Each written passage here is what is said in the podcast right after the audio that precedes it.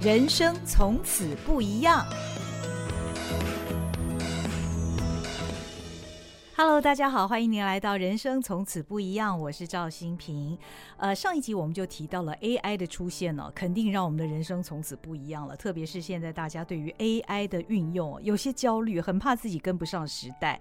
那么，东海大学全校投注于 AI 领域学习，其中的 AI 医药生技打造特色生医 AI 课程以及应用实验场域，成为智慧医疗产业的人才摇篮跟科技研发基地。那么，在东海全校的这个所谓的 AI 东海迎战未来的这个大战略以及大目标之下哦，东海理学院除了 AI 医药生技之外，还有好几个研究计划哦，都是运用人工智慧。这其中包括了哪些内涵？又如何改变东海理学院的学生呢？今天我们就请到了东海理学院院长黄黄南。黄院长来到我们的节目当中，黄院长你好，大家好，我是黄黄南，现在担任东海大学理学院的院长。是，那么在院长跟我们提到这几个目前正在进行的研究计划之前，是不是先告诉我们东海的理学院现在大概有哪些课程是跟人工智慧结合的？啊，东海大学理学院大概有应用物理系、化学系、生科系，还有应用数学系。这四个系，那我们还有两个博士的学程，一个是生医与材料科学博士学位学程，嗯、另外一个是生物多样性博士学位学程。这样子。嗯、那在您刚刚提到的有关 AI 的领域，其实我们在这些系所都有相关的课。我举个例来讲，嗯、在整个院我们就开智慧医疗入门这样的课，或智慧医疗专题，让学生可以选修。嗯、那像像数学系已经有开 AI 相关的课。比如说大数据分析有没有人工智慧？还有我们最近有开了一个人工智慧跟失智症，像这样的课。同样的物理系、生物系也有。生物系举个例来讲，我们有智慧影像的组织学，好，训练学生如何利用 AI 来帮忙。您后面提到的有关 AI 的助教这样的想法，就在这门课实现。那在化学系我们也有普通化学，可不可以透过 AI 来训练机器，让它可以回答学生的问题？不要都一定要透过老师，嗯、这是我们努力的目标。哦，难怪现在东海大学的学生都自称自己为 AI 生哈。那呃，院长，您个人的研究也是运用 AI 在失智症的诊断跟治疗方面，是不是跟我们分享这个研究计划是如何来运用人工智慧呢？好，那这个地方我可能先跟大家澄清，嗯、其实 AI 应该分成几个部分来讲，嗯嗯嗯、一个我们叫做。数据分析，嗯哼，我想要分析这样的数据，嗯嗯嗯。那第二个，我用什么工具来分析？所以，我们常常所谓的 AI 什么机机器学习，其实就是说分析数据的一个技巧，嗯。所以大帽子应该是说数据分析，数据数据分析，嗯。那数据分析其实大概可以分成三大类，嗯哼。第一种就譬如说，我我们现在做一些问卷，嗯，呃，像到超商做很多问卷，嗯，这个是一种，嗯嗯。第二种就是影像，我们现在看到好多影像，我会辨识这是一个人吗？来，这是一个动物，嗯、这是什么样的花啊？这是影像。嗯、第三个就是我们最熟悉的股市，这种随时间变动的速率，这些都是数据分析，都是数据分析。哦、好，那现在大家比较熟悉 AI 的刺激，是因为影像分析。嗯、哼那实际上我们数学系比较专长是在有关数据分析这一块。哦，哦，所以我我们可以从这里讲。那我们第一个接触到的像失智症这个案子，是因为我个人的感觉，是因为整个台湾社会在往。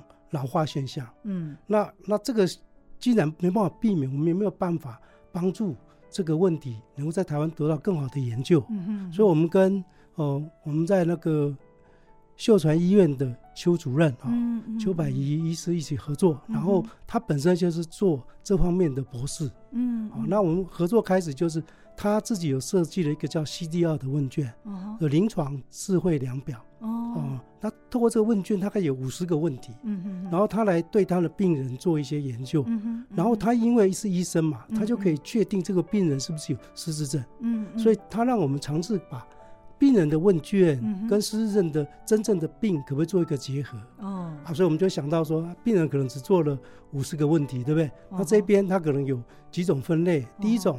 他可能是正常人，像我们一样。嗯嗯。第二种，他轻度。嗯。第三种就失智。嗯。这是一种三分类。嗯。那还有一种五分类，就是说他正常，第二轻度，嗯、那轻度跟正常中间还加了一个更轻微的，嗯、还有中度、重度这样，共五种。嗯嗯、所以这样的分类，后来经过我们的分析，我们经过四千多人计算的话，我们的准确度可以到八成多以上。哦，换句话说，你只要透过量表，嗯，就可以判断你大概有没有哪一类的失智症这样。嗯嗯。那我们怕的是说，把有失智症的患者当做正常人。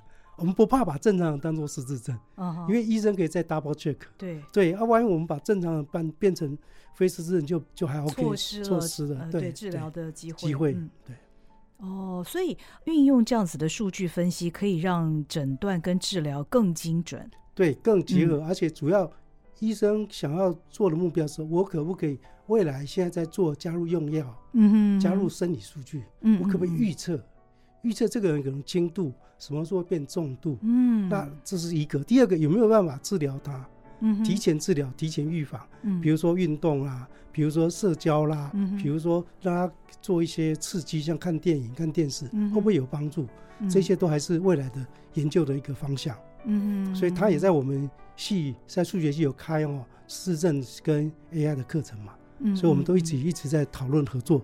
也希望对台湾这方面能够有贡献。那么参与这项计划的也包括学生在里面，在里面，对不对？对。那学生对于这样子的数据分析，呃，应该也是用一些演算法来进行。学生们的这个反馈是什么呢？应该应该来讲说，嗯、因为 AI 的演算法非常多，嗯哼，对，所以当我们数据进来之后，会让学生去想，你要用什么数据去。什么技巧去分析？哦，哦，你会先读数据，哦、啊，然后数据有一个非常大的问题是，数据要处理的，嗯哼，不是每笔数据都是好的，嗯嗯嗯，所以在数据分析，大概你会有超过三分之一到一半的时间是在清数据，嗯哼，清完了数据才可以用，嗯、才可以用演算法来做，嗯，那这学生会学习到，嗯，那第二个他可能先试一种，我们就会慢慢建议他有没有别的，嗯，然后后来老师可能看到新的方法，同学要不要试试看？可以慢慢引导他发现，原来有这么多颜色嘛做同一个问题，嗯，那我如何去比较？嗯，所以不同的问题、嗯、不同的方法会有不一样的效果。嗯，也许 A 这个问题可能这个方法好，B 的问题可能另外一个方法好，嗯，是要经过实证的。嗯嗯，所以并不是说有一个人把 AI 的一个数据分析做完之后，后面的人都没有工作做。嗯，不是的，因为问题的来源有太多了。对对对对对，可以做各种不同面向的解读。是，而且刚刚院长讲到一个重点哦，就是说现在其实各种的数据跟资料都很多，对但问题是你要如何去运用这些数据，如何去判读，那如何去截取你所需要的数据跟资料？所以这一部分我想要非常感谢医生了，嗯、因为毕竟。我们做医疗相关都是要帮助医生，嗯、所以医生是最后的把关者。嗯嗯。那所以在这个合作过程中，我们可以从他学到一些对我们身体有帮助的一些医学知识。Uh huh, uh huh、那他也可以从我们这边得到一些他可能没有那么多时间去做深入分析的问题，还有我们看到的会问他。嗯。所以一个相互交流，那从他的角度，我们慢慢理解说医生想要是什么。嗯。那我们能够提供什么？如果把这个 gap 补上，嗯，那对学员来讲就是非常好的训练。一个真正的主题有没有？嗯，那一个是我们可能是学术单位教学，好像是都没办法用的。啊，实际上两个其实可以完全的结合。嗯嗯，那学生也会提早接触实际的企业界。或实际场域会用到的一些知知识，嗯，这也是一个不折不扣跨领域的合作学习的一个例子哦。是。那除了失智症之外呢，其实我们也看到，好像最近资工系跟应用数学系跟台中荣总合作，运用机器学习来判断心脏超音波的资料啊。这方面对医生的诊断又是有什么样的帮助？对学生的学习上又是有哪些学习呢？这这个实验主要是。我们跟荣总的林威文医师合作，嗯，那他当初提出来就是，我们知道就是有关主动脉的这个问题哈，狭窄是我们年纪大都会碰到的，嗯嗯，那现在有一种类似的主动脉的那个自膜置换手术，嗯哼，就简称成 TAVI 哈，嗯嗯，他这个手术啊，他想要了解跟传统的手术跟用药有什么差异，嗯哼，所以他先从这个有关。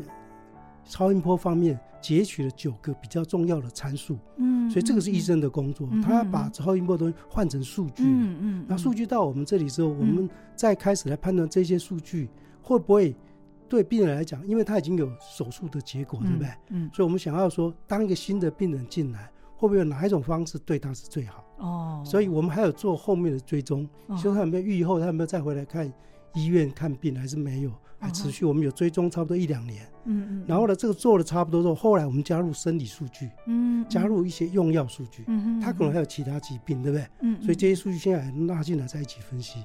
换句话说，我们想要知道，就是说，当一个新的病人他超音波数据出来之后，会不会从这个资料可以告诉哪一种治疗对他是最好的、最棒的？嗯，对，因为有些病人大概治疗过一年多以内，大概就过世了，因为心脏病，尤其年纪大的。嗯嗯。所以我们当然希望说有机会可以发展像这样的手法，可不可以呢？找到一个对病人是最好的。嗯。因为每个人是 unique。嗯。所以这个 unique，我们希望有一个方法可以为他来处理这样，所以希望发展这样的模型。这应该也算是运用这个数据分析来增进精准医疗的一种做法。是，是的。嗯，没错。刚刚。主持人，您提的就是精准医疗。嗯，因为我们知道，就是我们从整个人人类的演化，我们发现人本主义对生命的价值是非常的重视。嗯，我常常跟学生说，您不能看清自己，您是宇宙中独一无二的个体。这个宇宙没有一个跟你一样。嗯，所以你非常重要。所以你的身上有整个地球的所有的历史都在你身上记录。所以 you are so important。嗯，所以精准医疗我觉得是非常好，嗯，让我们可以在很少的经费下面得到很重要的精确的判断，嗯，而不是我们在以前做很多 trial and error，嗯，透过医生的经验，那万一年纪大的经验丰富的医生一直退的时候，慢慢新的医生越来越多的时候，那也许经验就不够了，怎么办？嗯，尤其偏乡怎么办？嗯，那假设我们能够发展精准医疗，偏乡也会得到蛮好的照顾，嗯，这是我们一个很好的理想。是，看起来呃，东海理学院跟这个医界的合作的例子真的非常非常多。我们刚刚已经讲了两个失智症跟这个判断呃心脏超音波的资料啊。另外，我也看到一份资料是在研究糖尿病的足溃疡伤口的辅助诊疗，这个也是利用机器学习是来增进呃对于这个诊疗的判断。对，这这个案子是主要是从。影像来着手，刚刚各位看到的都是从数据，嗯哼，那这个是从影像，嗯，那换句话说，我们就希望说，因为当您得到糖尿病会进医院，应该是比较重了，嗯，所以医院一定会帮你做一些治疗，嗯哼，他想了解这个治疗之后你的伤口是在收缩还是变坏，嗯，他想了解，所以他必须会对伤口做一些。照片，嗯嗯，做一些影像处理这样子。嗯嗯，那我们接触到这个案子的时候，我们是想要说有没有办法了解？医生问了，这个他的伤口是在变好变坏，所以就是从数学问题，就是面积跟周长，嗯，是变大还是变小？嗯嗯嗯。那因此我们想到就是说，首先呢，你当你拍照的时候，你还有伤口，还有其他组织啊，嗯嗯，没有办法把它切开，嗯，所以这个在现在的。AI 叫做 segmentation，嗯，也就是分割，嗯，如果你把它分割，把伤口分割出来，嗯哼，然后呢，把背景分开，嗯哼，那第二个你会碰到问题，一张照片可能不是只有一个伤口，嗯，可能有两个伤口，嗯嗯嗯，啊，这个这个问题，那好了，那我们做影像处理可以把它抓到，而且还可以判断它是哪一种的。有一种可能是血液循环不良的，所造成的伤口，所以这个医生会教我们怎么判读，啊，所以我们都来判读起来，医生也觉得可以，可是医生后来一个最大的挑战，你们可以告诉我面积多少吗？哦，面积多少？可是比如说我来拍照片，跟主持人您拍的照片，不可能手机的位置都一样，对对对，角度不同，角度不会一样，对，那怎么办呢？所以后来我们讨论，我们就想说，我们可不可以定一个标签？那比如一乘一的标签，在伤口附近，嗯嗯，然后拍下来的时候，我用一乘一的标签当做我的参考标准，嗯嗯，那数学上有一个叫做交比的定理哈，嗯嗯，假设你在一张图片上，你画一条线，啊，这这你画三个点，三个点产生的交比跟真实空间的交比是一样的，哦，所以你只要那三个点知道两个点坐标，就可以定第三个点，哦，那换句话说，你从图像上的点就可以回推真实世界的点。哦，那啊我们利用那样的看看法，就是我们可不可以造一个矩阵？嗯嗯，把影像的矩阵变成我原来的正的矩阵。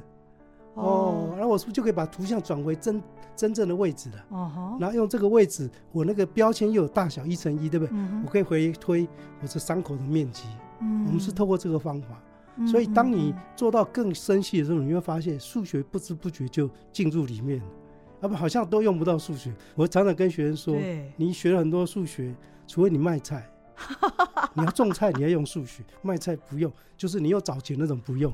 但是你要做大，你也是要用数学，因为你想要赚更多钱。那就是好的数学规划问题，对不对？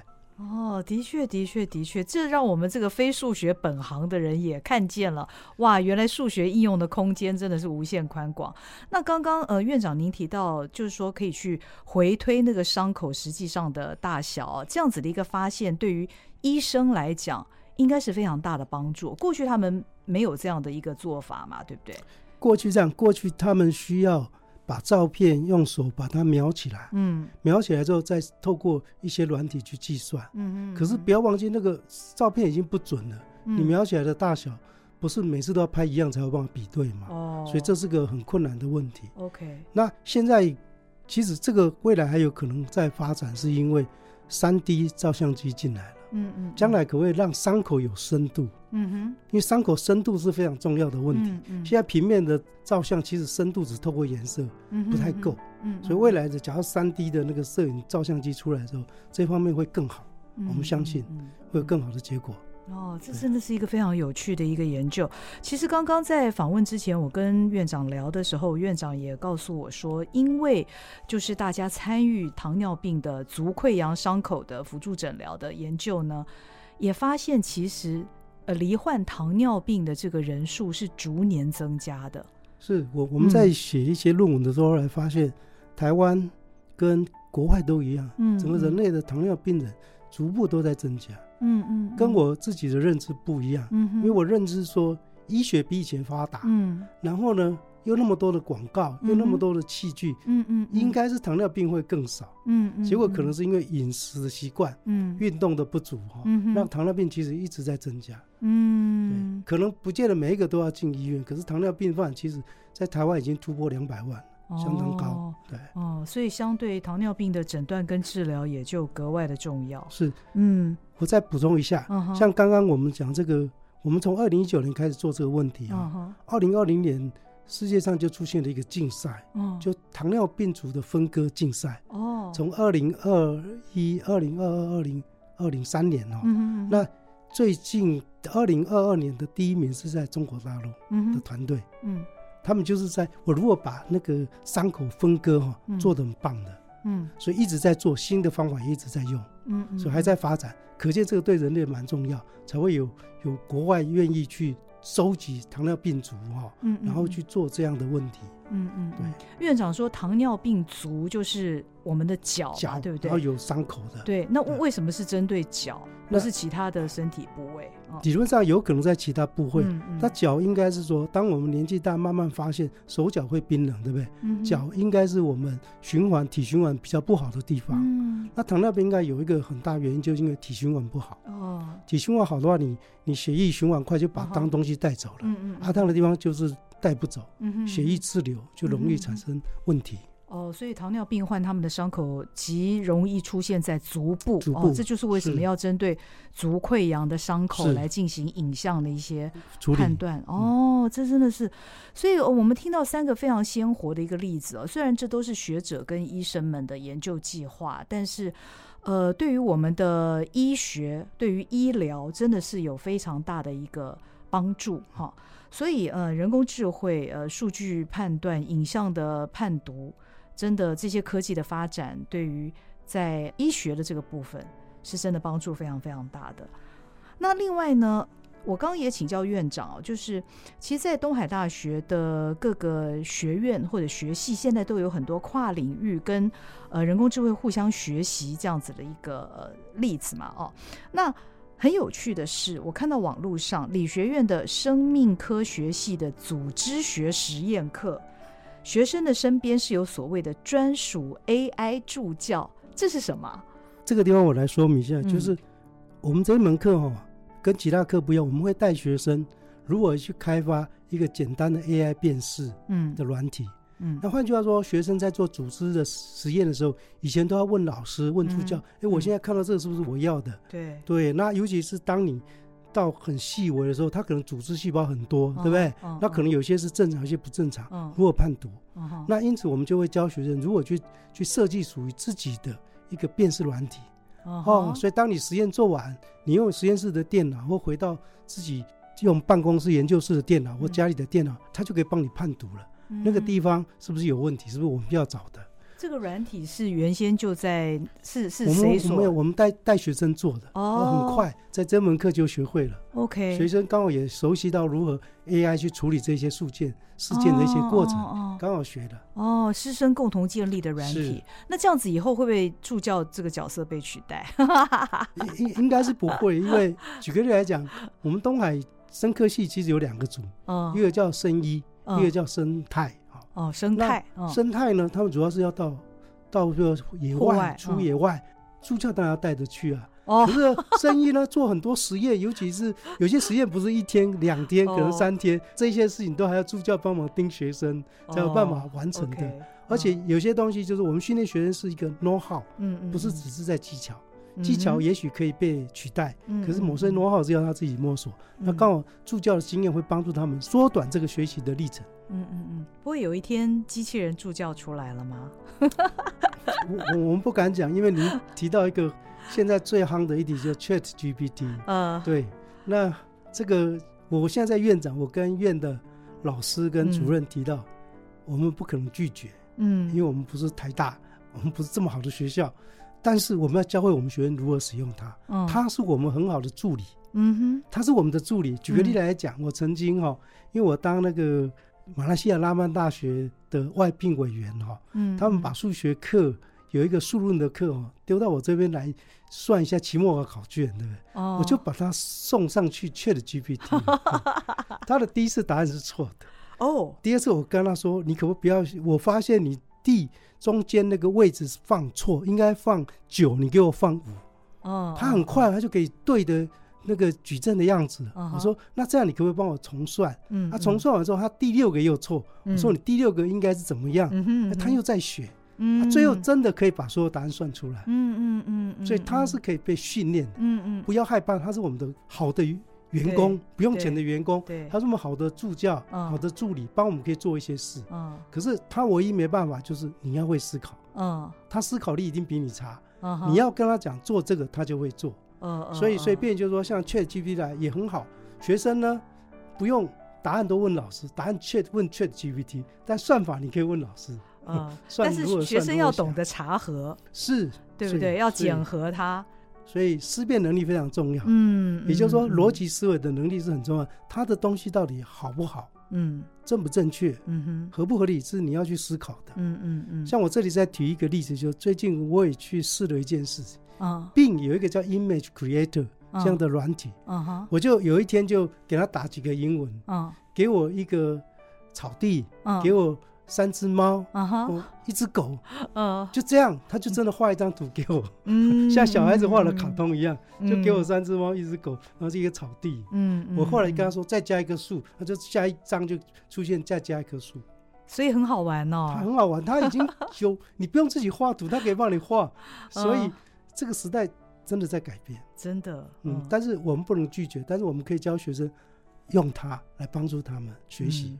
所以院长也是鼓励学生用 ChatGPT 或者是用 Bing 来做作业了。是，对对，但是你要知道它是对的。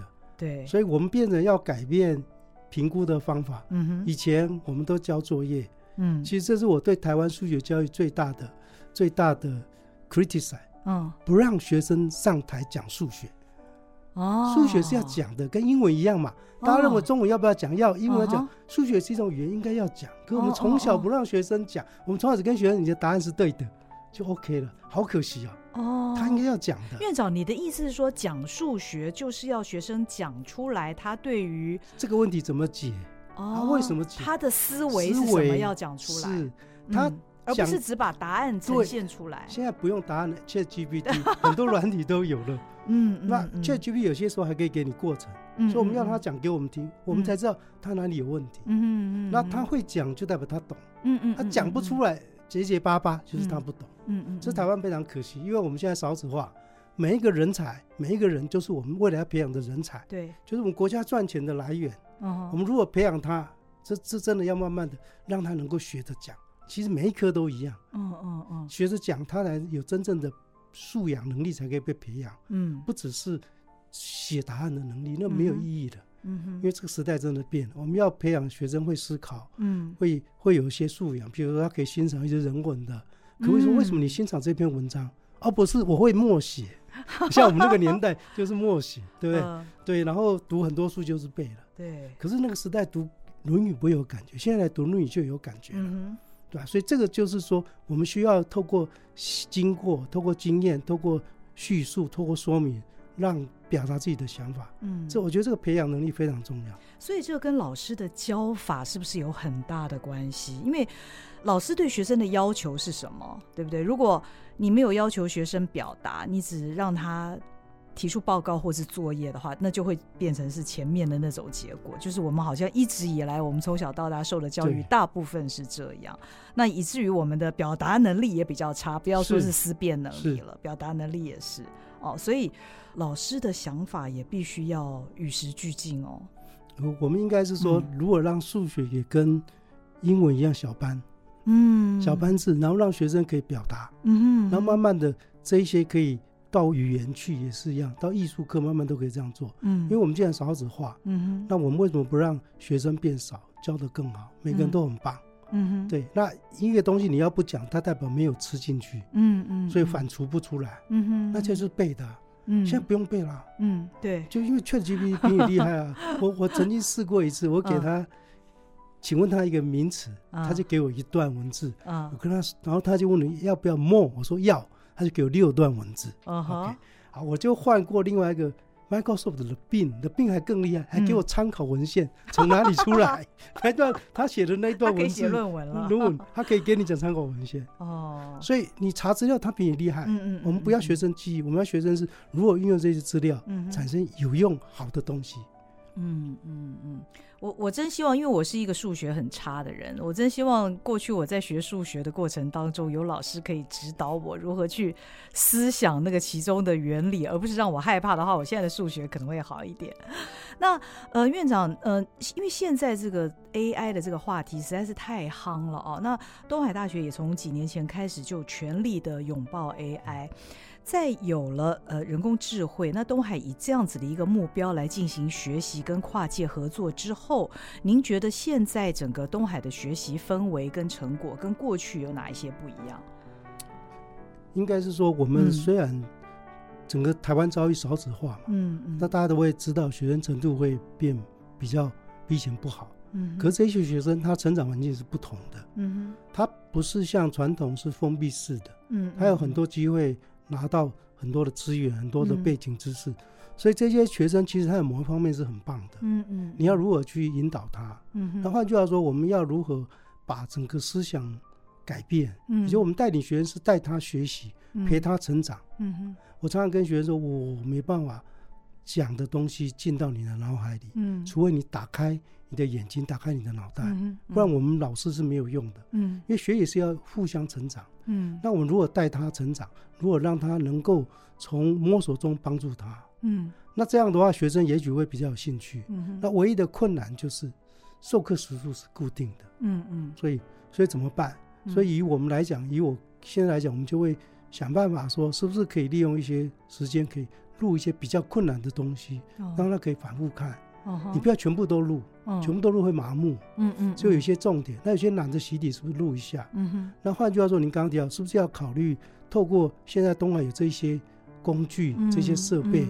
像我们有很多教室也修改了。嗯哼。那现在在学生书写也在慢慢改变。嗯哼。那这些改变让学生的整个形态都在变化当中。嗯。那我们当然希望他们更愿意学习，嗯，而不要花很多时间在不重要的事情。嗯更愿意学，因为要学的东西真的太多了。嗯，尤其您刚刚也有提到，像思辨非常重要啊。嗯，那如果思辨，思辨不是一门课，对，是整个过程，整个学习过程给他的。嗯，那那因此呢，如何来用各种可能的理论来帮助他？是不是要组成群体的学习？嗯，不再是个人了啊。但群体你又不来个五个，嗯，五个里面有两个到三个都在都在打混摸鱼，你可能要两个或三个 maximum。这些都是要老师去思考，什么样的课用什么样的方式。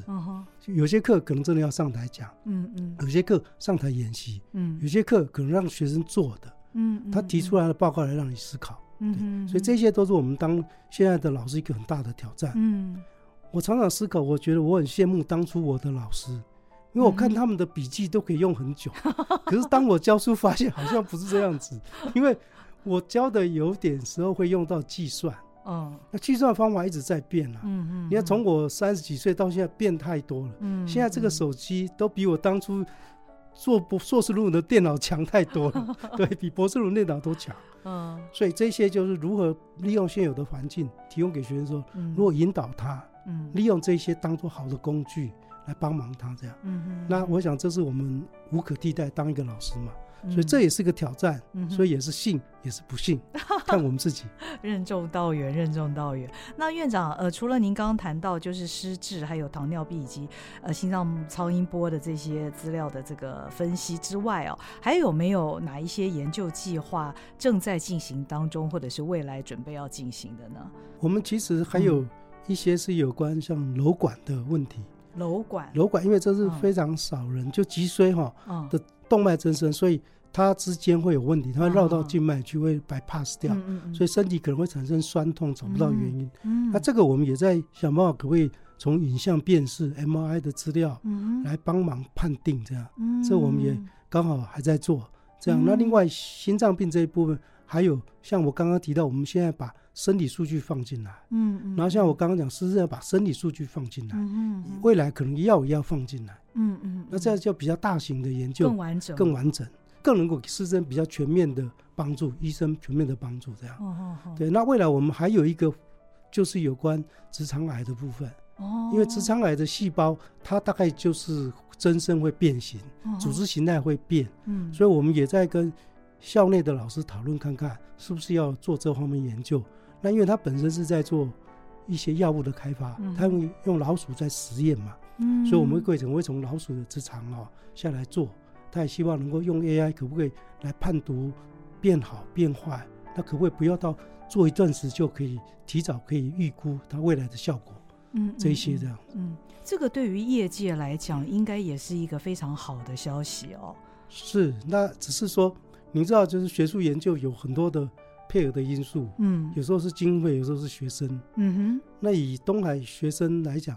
学生数在减少，所以我们未来也会碰到人力的问题。哦，当人力不足的时候，有些东西就变，你就不得不放慢脚步。嗯嗯，因为我们每一个人都是二十四小时，是你跟我一样，一天能够用的最多十二个小时，已经超人了。嗯嗯，所以我们能做的还是有限。嗯，所以我们还是鼓励更多的人可以投入有关医疗方面的研究。嗯，因为毕竟生命是无价的。嗯，能够多救一个人，你就做无量的功德。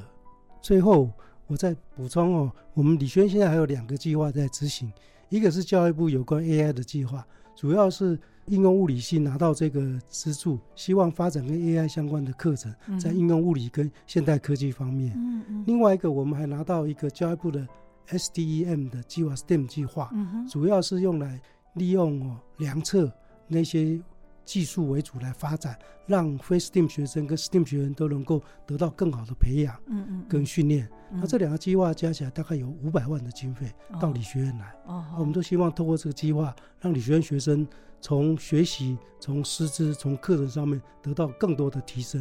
嗯嗯嗯，院长，您刚说的这个 STEAM 是 S T E M 啊？S T E M，那现在有人加 A，S T E A M，M A 就是 Art，一个是。